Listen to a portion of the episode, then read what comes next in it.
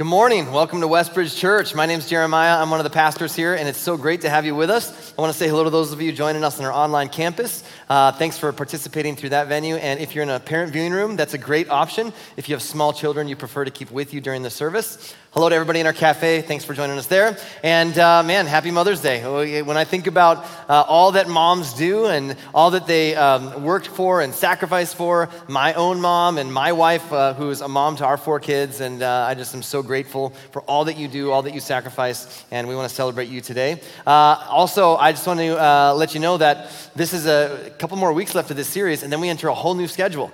we go into our summer schedule, which will move us from three services to two services services. So you'll have to choose between uh, 9 and 10:30. That'll start right after Memorial Day. So Memorial Day weekend, uh, no services here in the building, online only. And then from there, we'll move to our summer schedule starting June 4th. And then that's just for the summer. We move back to our three service schedule in the fall. So just kind of put that on your radar. Uh, the other thing is, uh, before we jump in today, I want to let you know that right after this service, right here in the front, uh, it, we do five and five.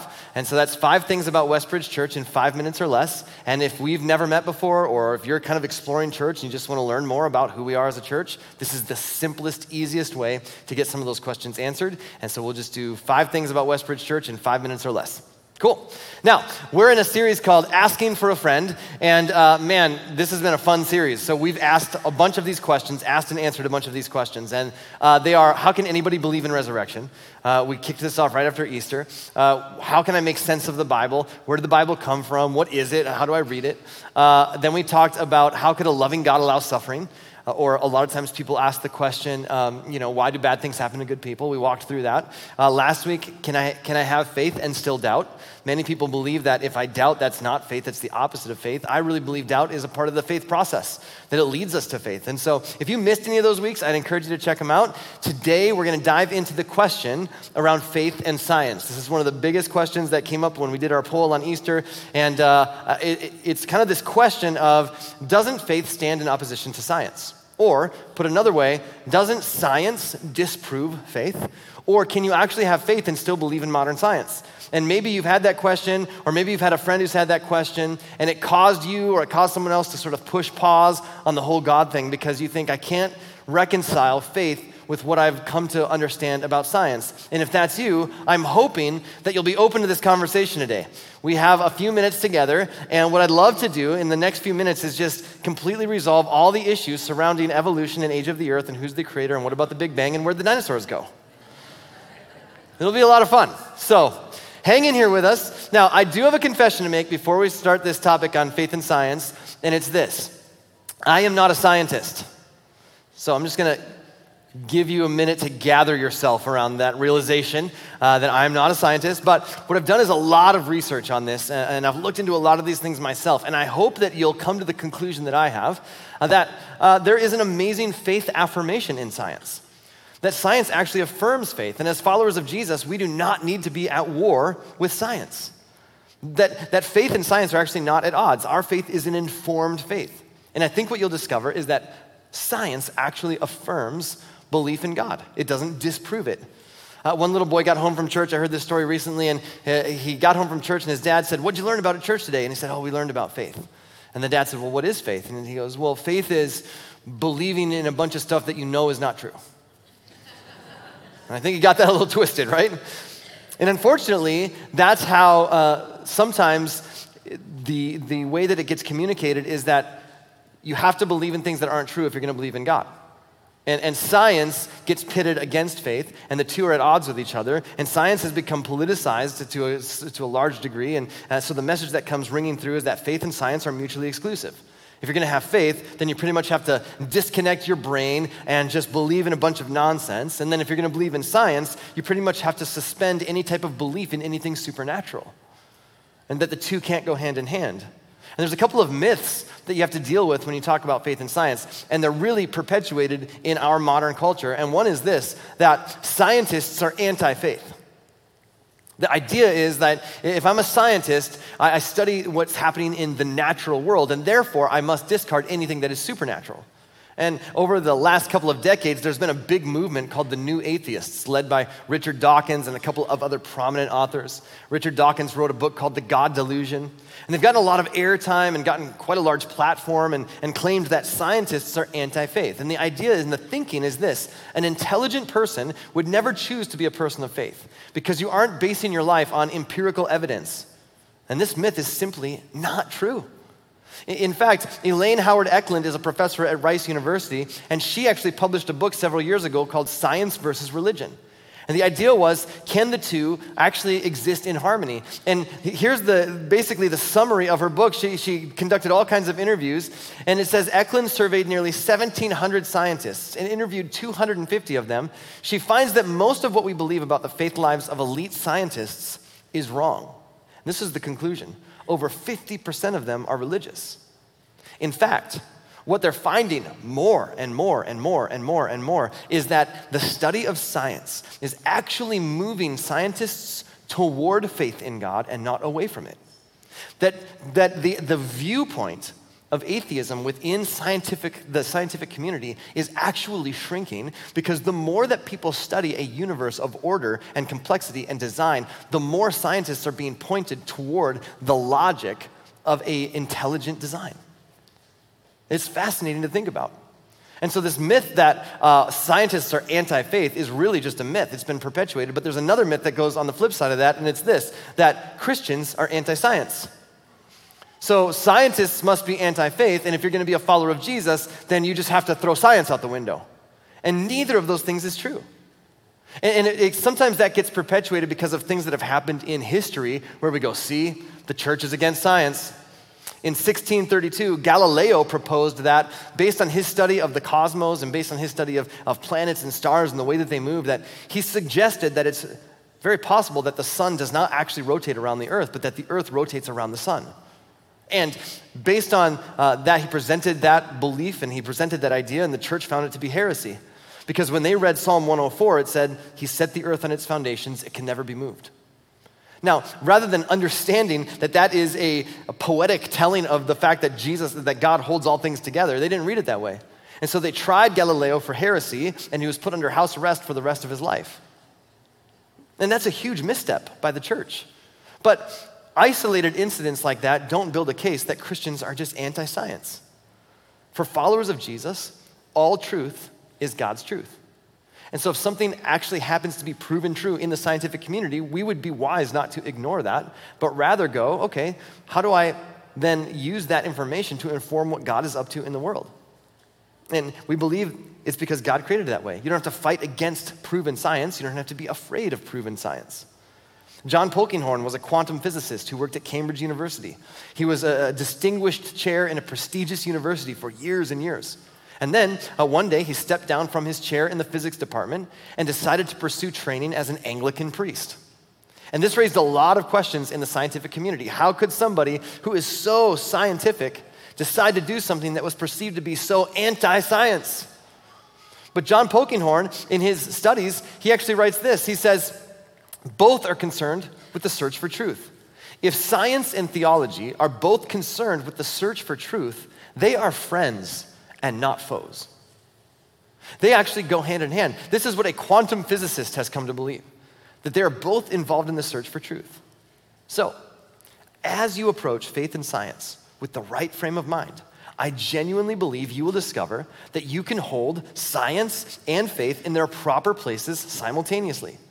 And since science is the study of the natural world, if you have the faith that God created the natural world, then science is simply the study or the observation of what God is up to in the natural world. You could say it like this Science answers how questions, and faith answers why questions. And you can ask the same question, but be, they are oriented differently. The how questions are about the mechanical and the material and what can be measured and studied and observed. The why questions are all about purpose. So while science can tell us what we are made of, faith informs what we are made for. And they're two different questions. They're oriented differently. Even though it might be the same question, they're oriented differently. Think about it like this if I came home one day and there's a pot of boiling water on the stove, and I asked my 14 year old son, Hey, why is there water boiling? He could respond like this Well, the water is boiling because I turned on the stove, which triggered a chain reaction, which has brought heat to the conductive metal of the pot. Now raising the temperature of the water molecules past the boiling point. Now the water molecules can break their attractive bond, and the hydrogen can bond and escape as gas. What did you think was happening? and he would be correct, and that is a how answer. Or he could say this, it would be equally correct. I'm making mac and cheese. One answers how, and the other answers why. But they're both the correct answer to the question. In, in fact, you could even put it this way you might say to get the complete picture, you'd actually need both answers. And one doesn't make the other one untrue, or vice versa. Both of these are both true, they're just oriented differently. And throughout this series, we've made the claim that God or the Bible or the church isn't really the issue. What, what causes a lot of issues for you and I when it comes to these conversations is the assumptions and the expectations and the lens that we bring to the conversation. And so the church creates a lot of problems unintentionally when we try to answer how questions with why answers. When we try to answer science questions with faith answers. When we view the Bible as a science textbook and try to prove what's going on in modern science, because they're totally different orientations of the same thing. And we don't have to be afraid of uh, answering science questions with faith answers. And for some of you, maybe that's what happened. You got bumped out of church because you came to, to church with a bunch of how questions and a bunch of science questions, like, how could this happen? And somebody tried to answer them with faith answers. They tried to answer you with why, and the two didn't match up, and you go, well, faith and science must not be compatible. But you didn't realize the lens or the orientation through which you were asking the question. You've experienced religious environments that maybe have asked you to just turn off your brain and just blindly believe. And so you, you, stopped asking the questions, but that doesn't work. And some of you maybe grew up in a religious environment, and then you experienced a non religious environment like college, and you liked it a lot because you got to ask all your questions. And they were answering your science questions with science answers, and it led you away from faith. But the two are compatible, they go hand in hand. Richard uh, Dawkins, actually the author of The God Delusion and one of the leaders of the New Atheist Movement, he says this. He says, one of the truly bad effects of religion, and I agree with this statement, one of the truly bad effects of religion is that it teaches us that it is a virtue to be satisfied with not understanding. And unfortunately, and I'm so grateful that Westbridge Church isn't like this. But unfortunately, there are a lot of church environments that encourage us to just be okay with not understanding. Don't ask your questions, just blindly believe. And what that leads to is a naive and simplistic uh, sort of faith that's incompatible with human reason. And then it, it, affirms this viewpoint that science is this based on truth and evidence, while faith is just hopeful thinking and sort of legend. And in reality, can I tell you, faith has never been at odds with science. Never in human history. In fact, Christianity is actually the garden out of which modern scientific discovery has grown and flourished. Uh, until Christianity, before Christianity, the dominant view on humanity in the world was Stoicism, animism, and polytheism. Stoicism said, my, my, mind and my body are two different things. There is a duality, and I can, I can think whatever I want and do whatever I want with my body, and it doesn't affect my mind, and vice versa. Now, try to explain that in scientific ways. It doesn't, you can't reconcile that. We know now in modern sociology that what we do, our mind absolutely affects our body and vice versa. And then you had animism, which basically uh, was the worship of animals or describing divine values to different animals. And then you had polytheism, which was like a, a multitude of different deities. And, and all of those points of view actually thwarted scientific discovery because how do you explain order and design and what's happening in the natural world when the only explanation is, yeah, I mean, one of the gods got angry this week and then a volcano exploded? And so those viewpoints actually thwarted scientific discovery until Christianity came on the scene. And when Christianity came on the scene, you had a group of people who followed Jesus, who followed the, the God of the Hebrew people and said, there is actually one God and he is the creator.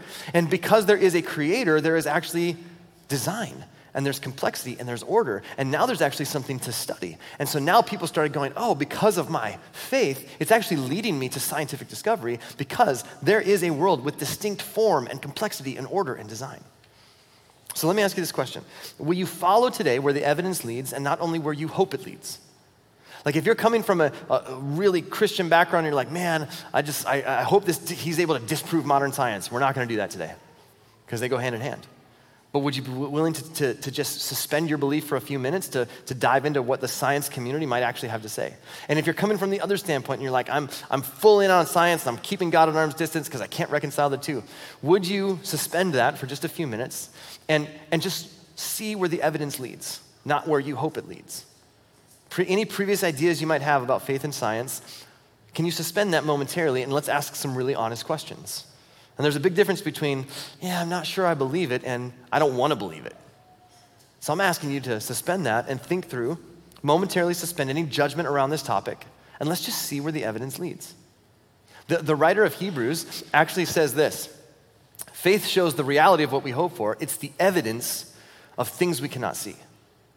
There's, there's things going on in our universe, in the natural world, in the scientific community, that are clues that point to the evidence of, the, of what we can't see. The psalmist says it this way in Psalm 19 the heavens proclaim the glory of God, the skies display his craftsmanship. Day after day they continue to speak, night after night they make him known. They speak without a sound or word. Their voice is never heard, yet their message has gone out through the earth, and their words to all the world. It's like the author says there's, there's clues in the world, there's clues in the cosmos, there's clues in nature about what God is up to. And, and they, they point to the evidence even though we can't see it. And God has his fingerprints all over creation. He's giving us clues all along the way. And God is pursuing you and I, and he's inviting us to respond to him. Now, you might think to yourself this well, uh, I want that to be true, but it just feels like the Bible and its stories are antiquated and incompatible with modern science. And I totally get where you're coming from. Uh, take, for example, the story of creation. The creation narrative tells us that God created the earth in six days. And if you track the genealogies back and you go, see, if I track generations and the genealogies that are listed in Scripture back to Adam and Eve, we get the earth in 6,000 years. The earth is 6,000 years old. And I totally understand that. Now, modern science has come up with a slightly larger number, about four and a half billion. I'm not a mathematician, okay, but that's a little bit bigger. Some disparity there, right? And now I have to choose. Okay, well, is the earth 6,000 years old because that's the literal interpretation of the scriptures? Or is it possible to believe in the scriptures while still understanding the thermal ionization mass spectrometry, spectrometry as it relates to the field of geology and the half life of isotopes? Do you know that they can isolate isotopes within rocks? and then follow their half life and then discover and count that back to when they were at full strength and then get the, the age of the earth? You go, I don't know if I believe any of that. That's hard to believe. That's modern science. Now, they do the same thing with asteroids because they're like, well, sometimes water and gravity have an effect, but now they're actually taking rocks from space and doing the same thing and arriving at the same conclusion. Now, here, here's the thing I, I think we miss some wonderful clues along the way when we feel the need to choose between the two. When we feel like, okay, I don't know what to do with that. For example, the Hebrew language has very few nouns. And so they have to use nouns in multiple different ways to create different shading for different things. And so, uh, for example, uh, the word yom, uh, Y O M, is the Hebrew word for day. But it's also, they have to use that for daylight. It's the same word. And also, it's the same word that's used to describe an epoch of time. Uh, uh, uh any kind of finite period of time that has a beginning and an end, but can be an unspecified period of time. Any period of time that has a beginning and an end.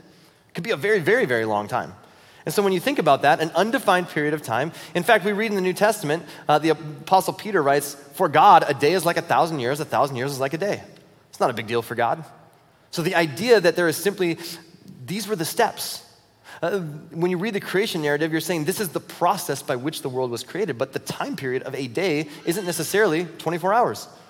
Every day could have been 800 million years, an epoch of time. You might say, well, listen, I just believe that it is 6,000 years old. I believe that.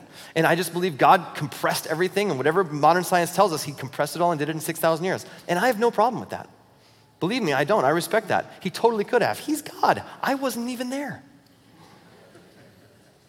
On the other hand, it's also okay to say that science is objective, and that makes sense, and that the world is four and a half billion years old, and that doesn't negate or take away from the creation narrative in any way. It doesn't undermine it. It doesn't say it couldn't have happened. It doesn't say, well, because when you understand what you're reading, and then it, it can make perfect sense. I've personally found science to be very faith affirming. And here's why I'm not trying to answer how questions with why answers. When I come across something in science, it tells me how, and then my faith leads me to ask why. And the two go hand in hand. And then you've got evolution. So this is a question for a lot of people. Many, uh, many point to the idea that evolution disproves faith in God, or the idea of a creator, or the idea of creative design. But if you're going to believe in evolution, then you've got to somewhere along the way deal with the Cambrian explosion. And the Cambrian explosion is a period in time where all of the, uh, basically, the animals that we now have living on the earth today suddenly show up in the fossil record. And there was no record of them before, but all of a sudden they all show up in one span of time, and it's called the Cambrian explosion. So, what do I do with that? And what do you do with the fossil record itself? If something evolved from this to that, then there's got to be some transitional fossils along the way. We should have thousands and thousands and thousands of transitional fossils of these sort of favorable mutations, and we don't have any. In fact, uh, evolutionary biologist Stephen Jay Gould, who himself is not a believer, he actually writes this. He says, The extreme rarity of transitional forms in the fossil record persists as the trade secret of paleontology. Now, you hear that and you're just like, I have no idea what you're talking about, dude. Here's basically what he's saying. He summarizes it. He says, The evolutionary tree that adorns our textbooks have data only at the tips and nodes of their branches, the rest is inference. In other words, he's saying if you look at a tree uh, and, you, and you think about how we talk about evolution, well, all we have is the very tip at the end of a branch, and we've colored in the rest with what we think happened. That's fascinating. That word inference sounds a lot like faith to me.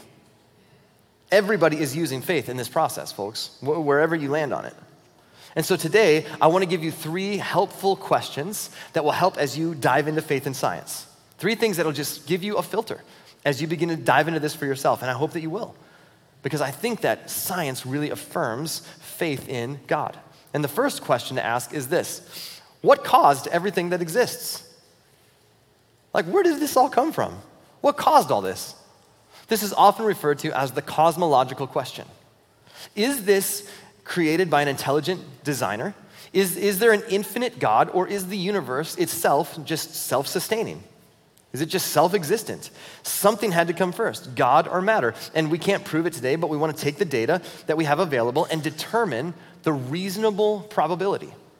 If you're looking for absolutes today, you're going to be disappointed, whether it's faith or science. What are the clues that point us to the reasonable possibility of a creator? Well, we know that eh, all of science points to the idea that the universe did have a starting point. In 1929, Edwin Hubble, uh, the, the Hubble telescope is named after him, uh, was able to prove that the universe is constantly expanding. It's, it's moving at a, an incredible speed, that the universe is expanding. And so, as he studied the expansion of the universe, he started to come to the logical conclusion that if the universe is expanding outward, it must have had a starting point. And so he created this theory uh, about the starting point, and then other scientists started to add on to that. And in 1964, Arno Penzias and Robert Wilson discovered the cosmic microwave background. Uh, what this is, is uh, they won a Nobel Prize in 1978 for physics in this dis- for this discovery. It basically answers the idea that there was indeed a beginning to the ever expanding universe. And their discovery became labeled the Big Bang. Now, when you, th- when you hear Big Bang, if you grew up in some, maybe a, some kind of church community that was threatened by the Big Bang Theory, uh, that really rocked the Christian world. Because scientists were saying, see, if there's a Big Bang, then the whole creation was a myth. The Big Bang proves that there is no God, because what it proves is that the universe just exploded out of nowhere. I think just the opposite. There had to be matter that exploded. Where did that matter come from? There was a Big Bang? I totally believe that. That's how God did it. That's so cool. That's amazing. I think when I read in the, in the Genesis narrative, God said, Let there be light, and there was light, seems like there would have been a big bang that goes along with that. Oh, that's amazing. I want to review that record someday. That's super cool. The Big Bang caused the universe to be continually expanding.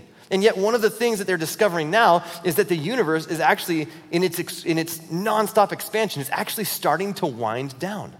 Think about that. So there was a beginning, and there's going to be an end. Now, it's not anytime soon. I would keep paying your mortgage. But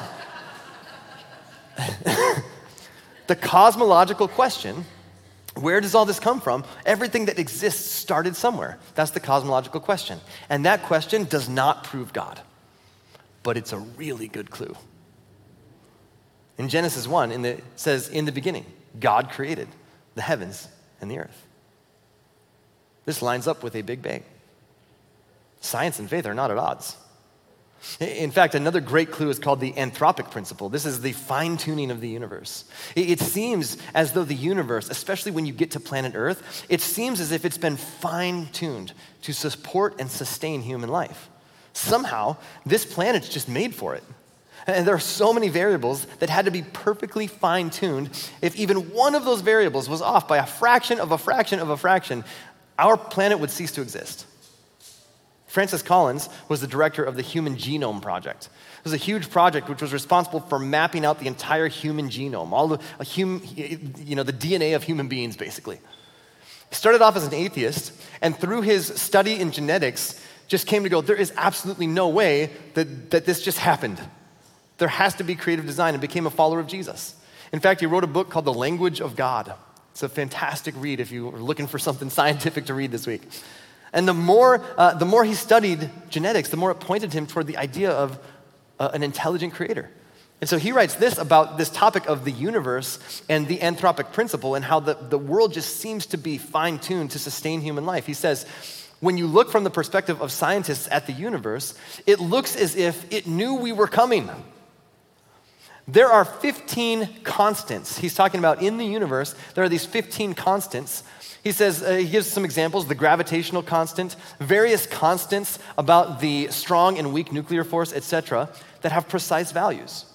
If any one of these constants was off by even one part in a million, or in some cases, one part in a million million, the universe could not have actually come to the point where we see it.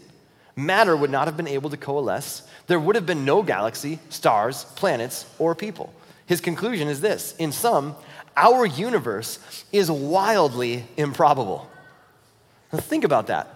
On the flip side, a rather outspoken atheist and physicist named Stephen Hawking, brilliant guy, he actually wrote about this exact same topic, and here's what he writes. He says, If the rate of expansion one second after the Big Bang had been smaller by even one part in 100,000 million millionths, I love how they can just math it up like that. I mean, it's amazing.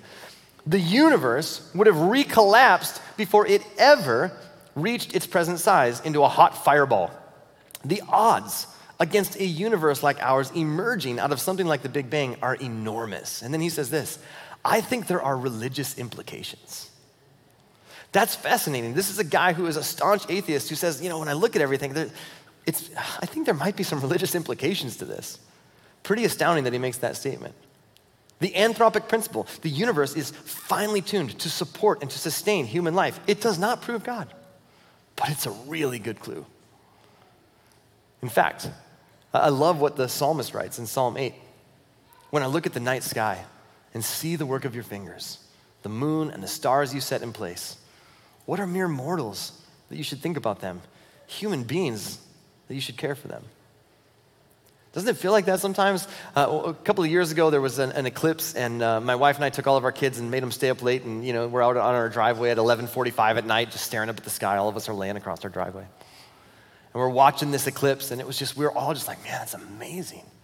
And you start to sense a little bit of what the psalmist writes when he's like, when I look at all of this, when I look at the vastness of the universe and things that are going on in the cosmos that we can't even understand, and to think that the God who created all of that is mindful of me that's fascinating. It's absolutely amazing.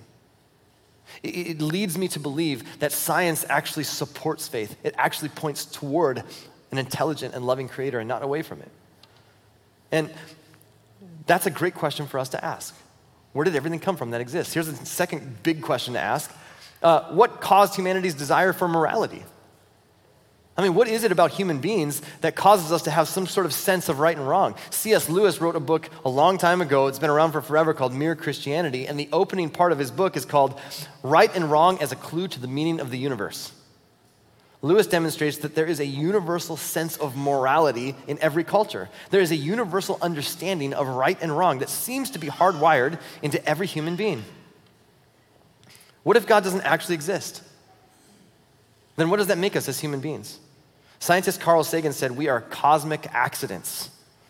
So if God doesn't exist, then we're just a bunch of cosmic accidents bumping into each other out here in this thing called space and this planet that we live on. But one of the clues that tends to push against that idea is the idea of morality the sense of right and wrong that is hardwired into human beings. Why is that? I would suggest that it's because we are created in the image of God. There is something in us that is drawn to this. And while different cultures have different standards, everyone has a standard of morality.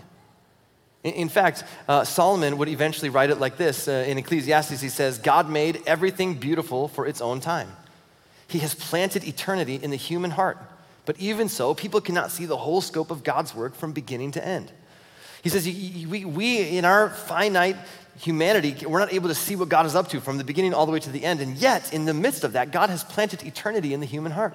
There's something that's been inside of us, a sense of right and wrong in eternity, and we are drawn to be connected to the source of that morality. We're drawn to it. There is a want to, and that want to is called faith. Evolution argues that uh, basically what presently exists in us is nothing more than what is and what has been essential for our survival. It's the, it's the classic phrase around evolution the survival of the fittest. And, and so the, the idea behind evolution is that I'm only going to do things that are in my own best interest for my own survival. Anything outside of that is really useless for me. And yet, all around the world, people believe in God, even though God is not essential for survival.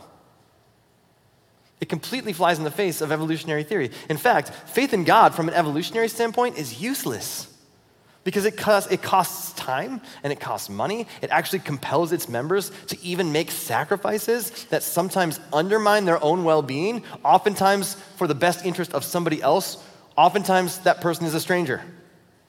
Think about that has nothing to do with survival of the fittest. And if evolution were true, if it was survival of the fittest, then why in the world would any human being ever do anything altruistic or for the benefit of someone else ever?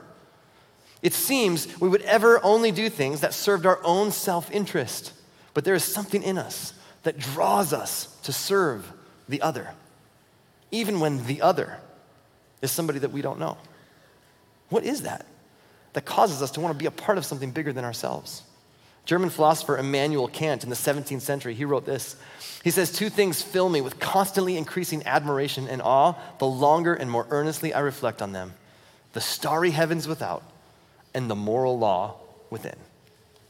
In other words, he says there, there, are these two big things that really keep me anchored. There are these two great clues that are continually pointing me to the idea of a creator the universe, what's happening in the cosmos, and what God's doing in my own heart. This is the evidence of things we cannot see. And so the cosmological question asks what caused everything to exist? Where did matter come from? If not intelligent design, then, then, then what? And you've got to answer that question, and it's a great question. And the anthropic principle asks how this planet seems to be so fine tuned to support and to sustain human life to such an incredible degree. And the morality question asks us how we are drawn to something so much bigger and more loving and have some uh, agreed upon sense of right and wrong outside of ourselves. And I can tell you, none of these things prove God, but they're really good clues.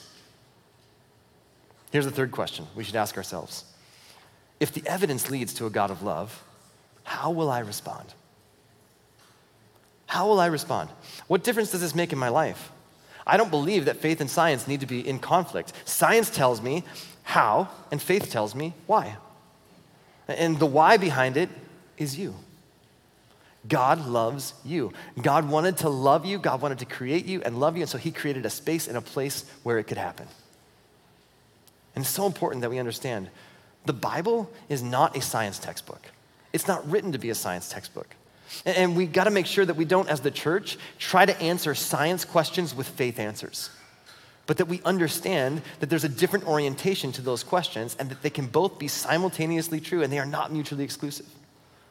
The goal is not to answer science questions with faith answers. The point of the scriptures is to uh, point us to a loving creator. One more quote from Francis Collins. He's the guy from the Genome Project. He says this In this modern era of cosmology, evolution, and the human genome, is there still the possibility of a richly satisfying harmony between the scientific and the spiritual worldviews? I answer with a resounding yes. In my view, there is no conflict in being a rigorous scientist and a person who believes in a God who takes a personal interest in each one of us. In the beginning, God created. Above everything else is the Creator. All scientific discovery points to the idea of an intelligent design of our universe. That's why in the Old Testament, Nehemiah, he writes this and says, You alone are the Lord. You made the skies and the heavens and all the stars. You made the earth and the seas and everything in them. You give life to everything, and the multitudes of heaven worship you. The universe is fundamentally personal because God is personally invested and interested in you. In the first few chapters of Genesis, we get the creation narrative. And it's fascinating to read what God does. And I, would encourage you to read the, the story in Genesis 1 and 2 this week. And here's what you'll find. On the first day, God created and He's creating. And then it says that was morning and evening the first day. And it marks the first day, the end of the first day. And then you get to the day two and it says, and morning and evening, that marks the second day. And all of the days are marked, beginning and end, and the day is marked. And then on the sixth day, God creates human beings, and then there are no more species created after that. Amazing how scripture and science aligns on that point. And then you get to day seven, and here's what we read. On the seventh day, God had finished his work of creation, so he rested from all his work. And God blessed the seventh day and declared it holy because it was the day when he rested from all his work of creation. And there's no closing. It doesn't say, and then, you know, morning and evening, the seventh day came to a close. It doesn't say that. Why? Because we're in it. We're still in the seventh day. It's one of those finite seasons, this epoch of time. And God is inviting us into his rest and into relationship with him. The natural world is fine tuned for life. And then God has brought with it the spiritual world, which is fine tuned for relationship. And you and I are invited. God created you, and God loves you, and he's inviting you in to relationship with Him. And you can take all of your questions about science and you can hold them simultaneously with faith and go, man, science asks the questions of how, and I can start to answer some of those questions, and faith informs my why. And when you understand how to hold those, you actually realize that what's going on in the natural world actually affirms a creative and intelligent design. And that creator created you and loves you and has invited you into relationship with him. And if you've never said yes to that, you can do that it's not something you earn your way to, it's not something you behave your way to. It's something that God just invited you into. If you'd like to say yes, you can just agree with this prayer God, please forgive my sins and forgive me for the times that I've walked away from you, and I'm so grateful you never walk away from me. And so I pray, God, that uh, I want to say yes to your invitation. Make me your son, make me your daughter, and help me to follow you as best as I know how from this moment on. And God, I, I pray for every one of us who are doing our best to follow you, when it comes to these questions of faith and science, I pray, God, that you would help us to lean into you, that, that the questions around science would just affirm our faith, and that we would be reminded how much you love us, and it would cause us to love others as you have loved us. We pray this in your name. Amen.